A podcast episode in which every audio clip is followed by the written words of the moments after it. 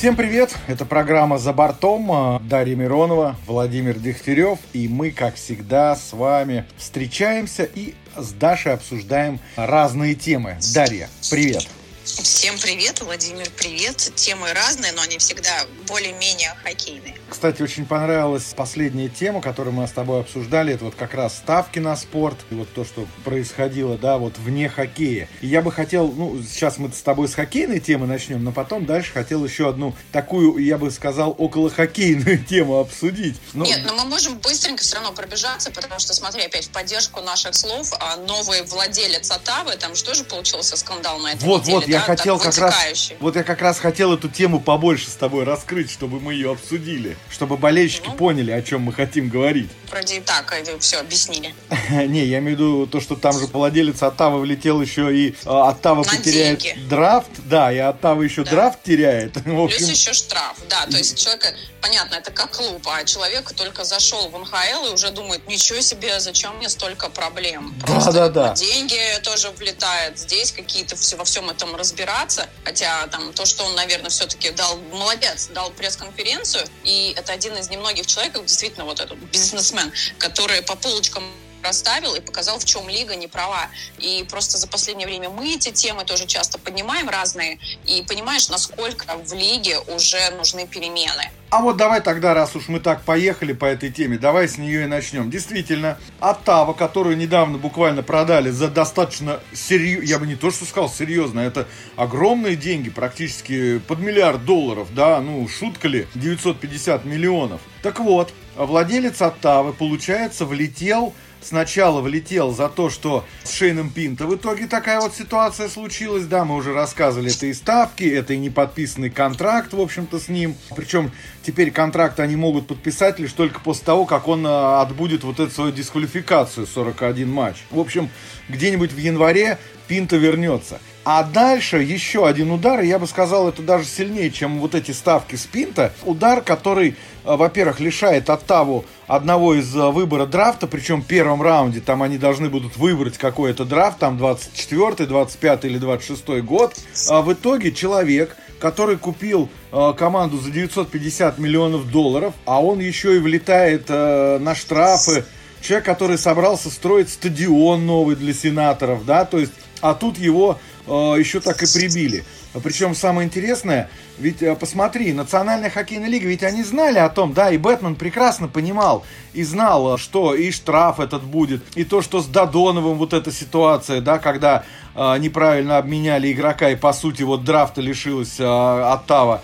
То есть обо всем этом знали, но решили похоже, а ведь это же Даша, это можно рассудить как мошенничество, ведь, правильно? Ну, можно, конечно. То есть человеку э, сознательно скрыли некоторые факты, и после этого ему еще... То есть это как будто как тебе... Давайте мы тебе продадим машину, только там у нас одного колеса не будет. Э, ну, это в таком лучшем случае. Это фигня, да, колесо можно купить. Но там у тебя, э, в общем, еще возникнут проблемы, может быть, с двигателем э, что-нибудь случится. Но мы тебе продадим эту супермашину за огромные деньги. Там, я не знаю, какой-нибудь Феррари или Ламборджини и, и так далее, да. И это нормально. Ну, здесь сто процентов Гарри Бэтмен. Давайте вспомним, что сразу три корпорации, потому что это не один человек, да, это все-таки корпоративное мышление, претендовали на статус владельцев Атавы. Гарри Бэтмен, видимо, потому что все равно последнее слово за лигой остается, которая утверждает сделку или нет. И вот этот новые владельцы, они не были, у них не был самый высокий бит. То есть э, группа несостоявшихся владельцев, в которой уходил актер Райан Рейнольдс, и в другой группе был рэпер Snoop Dogg, они гораздо больше денег готовы были предложить. Но одни не дождались, потому что лига слишком затягивала, другие, получается, несмотря на то, что они больше предлагали, все равно им команду не отдали. И здесь все-таки нужно думать с бизнес точки зрения. Гарри Бэтмен сто процентов не ожидал, что настолько окажется ярким персонажем и уверенным в себе бизнесменом нынешний владелец, который взял и устроил пресс-конференцию и просто все вот это вот сказал, вы чего вообще творите, что вообще происходит? Я в шоке, такого не должно быть. правильно сделал. То есть хотели поменьше внимания публики, но получили полную чашу. Ну да, ну я же говорю, это можно же расценить практически, как это, как будто какое-то мошенничество, когда тебе впарили товар некачественный, да еще вот с этими проблемами, с которыми ты теперь должен э, разбираться. А Тава уже начала разбираться. Да, они уволили генерального менеджера Сразу э, же, да. Пьера Дариона. Да, я думаю, что э, чуть попозже доберутся, наверное, они там и до тренерского уже штаба. Ну, пока им надо решить э, более актуальные проблемы, чем тренерский штаб. Да, сейчас даже не то, что не важно, как там будет команда сейчас играть. Сейчас важно разобраться вот со всеми этими э, вопросами. А вдруг там сейчас, мы же не знаем, а вдруг там сейчас еще какая-нибудь история будет всплывать, правильно? Но они теперь- просто постараются теперь уже это держать за занавесом, и это не будет выливаться на публику так яростно, потому что главный офис лиги все вооружен и предупрежден. Но здесь также еще на повестку, наверное, самое главное, что мог сказать здравомыслящий человек, как вы ожидаете, чтобы игрок ваш не делал ставки, когда вы их рекламируете, рекламируете букмекеров, ваши главные звезды, включая Уэйна Грецки, там сотрудничают с букмекерами, а потом вы хотите, чтобы игроки не вкладывали свои деньги. Многие из них, да, молодые парни, допустим, человек травмировался, у него полно времени, что ему делать? Да, Он я согласен. играть. И причем э, уже после вот этого скандала, а, там же был ролик, в котором Уэйн Грецкий как раз-таки рекламировал, э, ну, какую-то букмекерскую там компанию, не Ну помню. вот он про это говорил, да. Да, то есть э, тут я согласен, ребята, или вы как-то разрешаете, или вы, ну, не знаю, там как-то делаете так, чтобы это, не знаю, наружу не всплывало. Э, Проводите там какое-то внутреннее расследование. Ты права сейчас сказала. Мы же не знаем, а вдруг сейчас еще там что-то всплывет, какая-то тема, о которой скажут, ё-моё, я вообще что купил, какую-то помойку или клуб национальной хоккейной лиги? Теперь уже будет, э, пусть старается выстроить то, что он хочет, да, главное, чтобы ему лига не мешала. Ну да, надеемся разберутся, все будет хорошо. А еще одно событие. По сути, мы об этом же с тобой, да, и говорили перед стартом сезона. И мы даже говорили, что, может быть, стоит э, этому игроку э, честно сказать, что, парни, ну, я устал, я не готов, у меня действительно серьезная травма, а серьезная травма это серьезно. Она была, и операция очень серьезная была у э, Николаса Бэкстрема. Так вот, Бэкстрем объявил о том, что он приостанавливает свою карьеру и э, будет пытаться понять, а сможет ли он вообще дальше ее продолжить, эту свою карьеру. Поэтому вот э, здесь в какой-то степени, может быть, это Вашингтону сейчас поможет, там, ну, развяжет руки, может быть, э, там сейчас, я не знаю, Бэкстрем уйдет э, в долгосрочный список травмированных, может быть, они там смогут сейчас э, что-то сделать с потолком. Ну, в общем, э, история, наверное, вполне себе ожидаемая. Мы видели э, старт Вашингтона, отдельно старт Бэкстрема, который, в общем, э, дал понять, что, ну, то есть и мы это увидели, что у Бэкстрема явно серьезные проблемы э, со здоровьем, и, скорее всего, карьеру он закончит э, явно досрочно. Там не только у Бэкстрома проблемы, на самом деле то это же требуются какие моральные силы, прежде всего, чтобы игрок смог это признать себе и публично. Ну, Ну, это да. понятно, что так как это на данный момент выглядит, э, просто о завершении карьеры пока не объявляют, но, видимо, со временем все равно все к этому сведется, а сейчас, конечно, главное здоровье. Вашингтон а, играл с Коламбусом буквально в четверг. Ой, я извиняюсь, Вашингтон с Коламбусом сегодня играет, Да, да, а да, обе да. команды провели матчи в четверг. Коламбус играл с Тампой, Вашингтон играл с Нью-Йорк Айлендерсом, уже на 23 секунды получил свои ворота.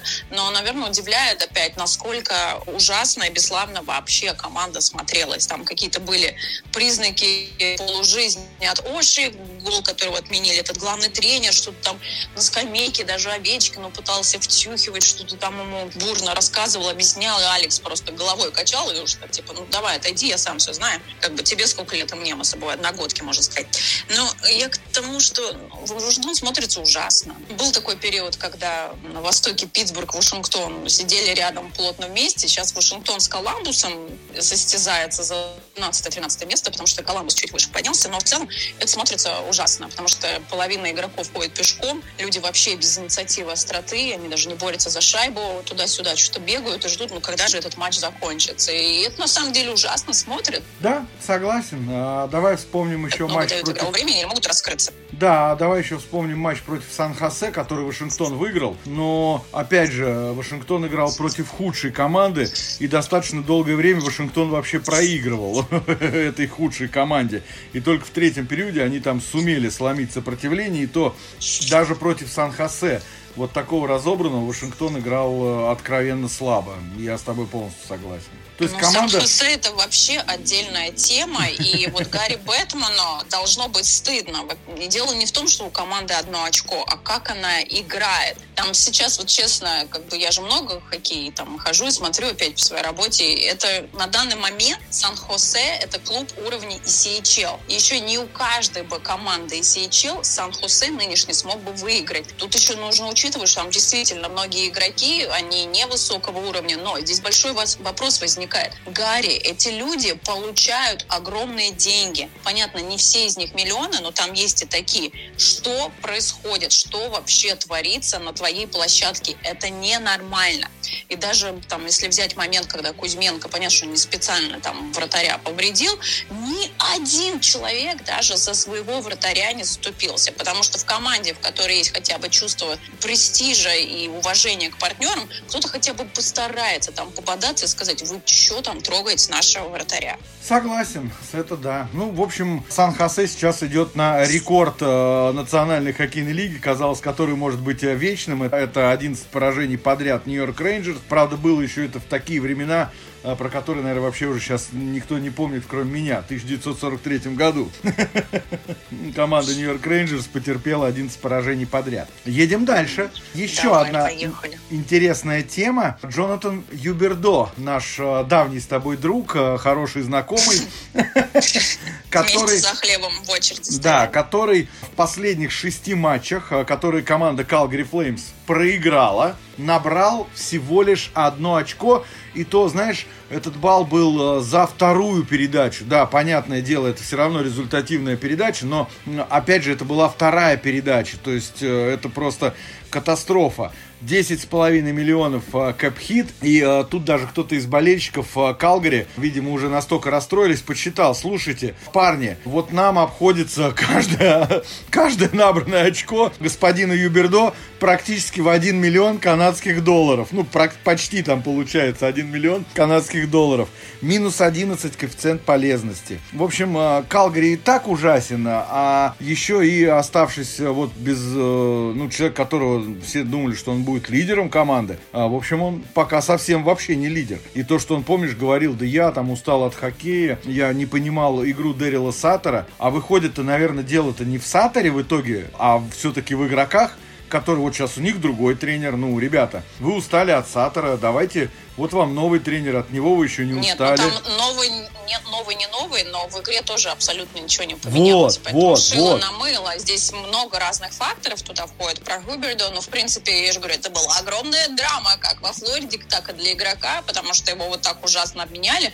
Но идет уже второй сезон, и неужели это уже, можно сказать, бесславное завершение карьеры на данный момент, чисто в моральном да, понимании? Потому что за лет он говорил, да, я вроде все пытался там прийти в себя, что-то изменить но там явно какие-то другие. И здесь мы опять возвращаемся к проблеме, которая тоже есть у Гарри Бэтмена, на которой нужно думать. Игроки не хотят играть в Канаде. Это считается родина Канады, значит, тут большая часть игроков канадских, ни один игрок, многие, скажем так, игроки просто не хотят играть в Канаде. И здесь то же самое. У вас не идет хоккей в Канаде, сделайте что-нибудь с этим, Гарри Бэтмен. Ну вот, кстати, э, смотри, Калгари-то даже приостановил э, переговоры с э, другими игроками, у которых вот после этого сезона заканчиваются контракты, и то, что они там вроде как собирались разговаривать, а теперь-то они перестали, и Калгари сейчас, они даже объявили об этом, что мы вот временно приостанавливаем наш диалог с игроками по контрактам, то есть мы пока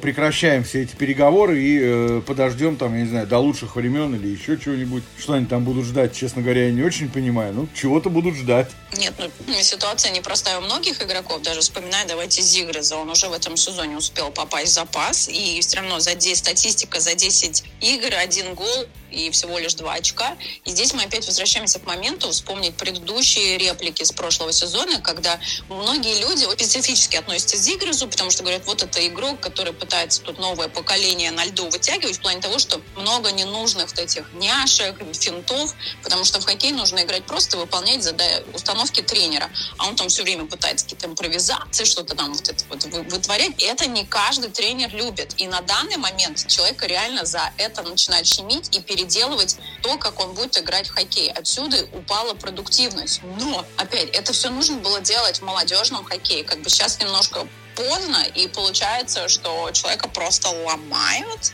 он же этого не понимает, это все равно еще там молодой парень, который думает, вау, я вот так вот играл, все балдели, а меня там на матч звезд даже не выбирают, и теперь еще и не нравится, как я играю. Ну, на самом деле, Анахайм сейчас, ну, я бы так, знаешь, сказал, ты абсолютно правильно заметила, и здесь, на мой взгляд, если Анахайм что-то хотел делать, ну, надо было как-то это, наверное, там решать в межсезонье, да, то есть uh-huh. поговорить там с игроком, обсудить все эти моменты. А Зиграс там в свое время, пока все готовились э, к новому сезону, ну, понятное дело, он готовился отдельно, у него не было контракта, и вот эти контрактные как раз-таки споры, э, мне кажется, очень сильно повлияли в том числе на самого игрока. Потому что, опять же, да, то есть, э, а посмотри, Анахайм Э, в общем, ну, с одной стороны, я согласен с тобой, они должны были, наверное, как-то договариваться это делать в межсезонье. Но с другой стороны, э, здесь э, действительно сейчас ситуация такая сложная. И мы, опять же, да, такой вопрос. А помните, был такой Тревор Зеграс? Где этот сейчас находится игрок?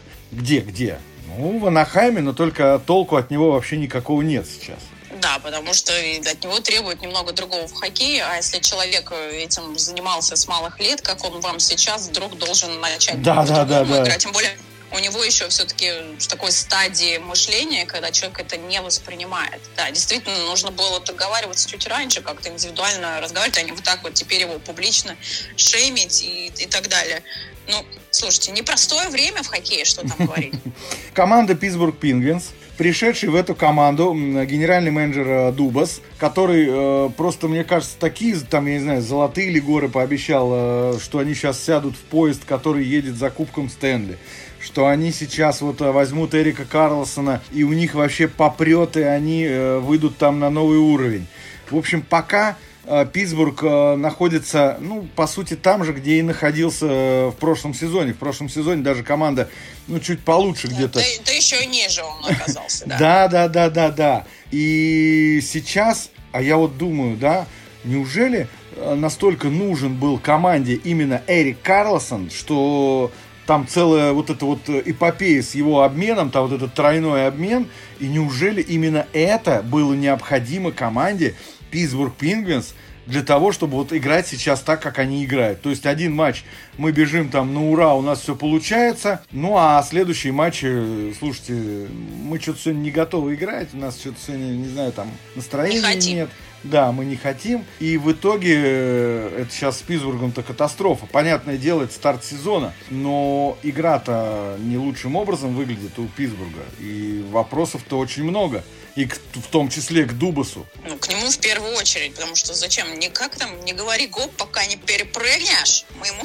Ну вот да, да, да. А я, а я сразу говорил, какой, какой еще Дубас в американском клубе? Вы что, издеваетесь? Он там непонятно, что он намутил в Торонто, пусть, пожалуйста, там и остается. Владимир, мы, получается, возвращаемся к первому эфиру нашего сезона, когда я отмечала то, что первый матч был тяжело смотреть, Карлсон выглядел потерянным, никаких точных передач взаимодействия с партнерами, потому что он привык все на него и под него. Человек первый раз в жизни оказался в именитом клубе, где играют звезды. Да, и все. да, я, да, я согласен пока что, в общем-то, не идет, а Тубусу, конечно, не нужно, не нужно было так много разговаривать перед сезоном. Как бы пусть возьмет пример с Воронкова, ребят. Вот я уже Владимиру еще неделю назад сказала, это немножко сложно, потому что у нас пока нет выработанного алгоритма, как надо делать. Я думаю, вот, дебют состоялся, нужно вам показать смены Дмитрия Воронкова, подготовить новый выпуск голых цифр, и вы посмотрите, с тех пор, как я вот эту неделю жду, смотрю, нарезаю, он все прогрессирует и прогрессирует, понимаете? Потому что в НХЛ игроки игроки, которые долбятся головой в борт, на пятаке вытворяют черти что, они на дороге не валяются. Это и, точно. и вот она, и, вот, понимаете, и в Питтсбурге не хватает такого игрока, как Карлсон. Да, никто же не ждал и не думал, а, что Карлсон сейчас будет бежать, там, втыкаться во всех подряд, а, крушить, ломать. Почему а, это Питтсбург? Мы такого ожидали. Не знаю не знаю, что дальше ожидать. Ну ладно, это все кроме шуток. А судейство все-таки тоже немножко пройдемся. Такие, у меня самый продуктивный день был в четверг, когда 12 матчей было, поэтому это, где-то я что-то уже улетела, забыла. Но такие два показательных момента. В игре с Монреалем, значит, игроку дают удаление буквально за то же, что в другом матче Детройт Флорида не дали. Там Реймондс, по-моему, очень, Реймонд очень хорошо вытаскивал. Счет 1-0 в пользу Флорида. Вытаскивал на пятак, там двоих обыграл, прошел, и на нем Микола делает зацеп, прям буквально уже у ворот Бобровского. Это здорово видно на реплее, прям, ну вот прям, ну вообще. То есть, возможно, судьи на площадке не так это сильно рассмотрели, не стали ставить под сомнение, не знаю, хотя, ну там видно, человеку делают, человек несется на скорости, человеку со стороны делают зацеп конько, человек падает, естественно, теряет шайбу, и вместо того, чтобы там была возможность сравнять счет, ему не дали ни булит пробить, и удаление Флорида не получила. В результате там еще и 2-0 оказалось. Ну, то есть, как бы, опять, э, судейство, ну, почему так плохо? Почему у нас в одном матче за это дают, а в другом нет? А ты, кстати, обратил внимание на то, что сейчас, последние дни, ну вот вообще начало сезона, старт и очень много грубости, да, мы видим и удары в голову вернулись, опять же. Да, за них наказывают, но тем не менее эти удары проходят. И уже не первый раз игроки получают, там вспомни, Лайны получил травму, когда в него Расмус Андерсон влетел, получил дисквалификацию. Чарли Маковой тоже, посмотри. Да, э, зачем это было? Вот, вот, тоже? удар в голову, причем откровенный удар в голову. Не Человек, то, чтобы там... не ждет, да, и у него нет шайбы, он ей не владеет, он не ждет, и там идет матч, он следит за моментом, просто получает в голову на ровном месте. Ну вот да, опять, э, на мой взгляд, как-то вот здесь э, в начале сезона, ну, по крайней мере, вот мне кажется, э, очень много вот этих эпизодов, связанных вот с такой достаточно грубой игрой. Не даже это не жестко, это грубая игра. Давай, да, давай назовем это честно, грязь. Грязь, да, я с тобой согласен. Еще одну тему хотел бы обсудить. Э, мы с тобой как-то уже к ней подходили. В Эдмонтон Ойлерс достаточно интересная ситуация. Эдмонтон! В Нет. потому что я прям жду и хочу позитивно завершить этот выпуск и храню одну тему. Да, давай. Хорошо, давай сначала плохое, а потом ты э, на позитиве Нет. как раз закончишь. Так вот, последняя тренировка Ойлерс, э, вот буквально перед э, игрой, вот, которая будет э, вечером по Москве, у вас она днем. Вратарь Стюарт Скиннер, просто ничего не говоря, там э, идет тренировка, они минут 20 позанимались, вдруг он психует, разбивает клюшку а ворота и просто уходит с тренировки. А что делать? У них остался один вратарь, третьего же не было там у них, да? И у них остался один вратарь, э, Джек Кэмпбелл, и, по сути, главному тренеру Ойлерса просто пришлось завершить тренировку после начала ее, там 20 минут они поработали, и на этом все закончилось. И вот сейчас, мне кажется, как раз вот эта ситуация, плюс еще с Конором Брауном, которую, да, которого практически навязал Макдэвид команде, в том числе, мне кажется, это вот э, в какой-то степени тоже свою роль сыграло. Но, с другой стороны, слушай, значит, там внутри э, именно вот в раздевалке что-то происходит. Ну, надеюсь, что капитан команды э, с этим вопросом разберется. Ну а теперь давай про... один да, но он там не один должен решать, на самом деле. Ну, понятно, ну, что понятно. происходит. Это отражается на, всей игре, потому что мы на площадке вдруг не видим хоть какого-то огонька в большей части, как мы привыкли видеть Эдмонтон. Мы знаем, о, Эдмонтон будет весел, будет много голов, хотя да, что-то да. будет. А теперь никогда не знаешь, как с каким треском провалится с Эдмонтон. Так себе или прям вообще будет катастрофа. Ну, во-первых, вспомним, в четверг игра шла очень долго против Далласа. Там я в итоге, естественно, забыла посмотреть во сколько конкретно она закончилась, но она сто процентов была ближе к трем часам. Ну, то есть очень долго, тягомотина. И самое главное, это ощущалось, поэтому я решила обратить внимание, думаю, господи, а сколько уже идет этот матч? Потому что он мне надоел, я уже там хочу работать над следующим, а мне все еще этот нужно закрыть. И все равно вот такие вот моменты, смотрите, там, начало второго периода, да, МакДэвид, ну вот все сделал, ушел из-под опеки, шайбу сохранил, с одного края на другой притащил, вот все разжевал, все сделал, все, что он, вот на, уже отдал из-за ворот, там, два человека человек на пятаке, и люди просто не забивают. В результате получается контратака Далласа и 4-1. Но я вот опять это про ту усталость, которую мы тоже обсуждали, что он, она хоть у любого человека накопится, когда вот такая безалаберность постоянно случается. Как бы что делать, если ты все сделал, разжевал, а твои партнеры элементарно просто не могут завершить то, что ты начал. А потом вот из позитивного, то, что хочу, это, конечно, Сэм Ганьен. Ну, это просто нереально. Матч прошел, господи, какой молодец. Там уже все э, начали топить, ждать, что, может быть, хэт-трик получится. У человека третий приход в Oilers.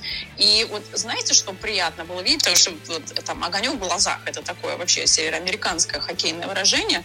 И на самом деле давно его не видно ни у кого. И вот здесь просто человек на льду вот показывает как раз то, что мы уже забыли, что насколько он хочет это, насколько он старается, как ему это надо. И он просто вот забивает с мясом, с рисом, и он туда запихивает, он везде лезет. И когда кажется уже нет, не получится момента, там человек все равно вторую шайбу свою пропихнул в ворота. В смысле вот это вот какая-то борьба в нем и борьба всем доказать, что, ребят, ну, я никакой не сбитый летчик, да, рано, посмотрите, я еще могу, и, может быть, это то, что вашей команде не хватает, и хочется верить, что вот на данный момент наверное, та изюминка, вот это что-то новенькое, что Войлерс должно перещелкнуть и команду опять вести вперед, вот Сэм сможет это сделать.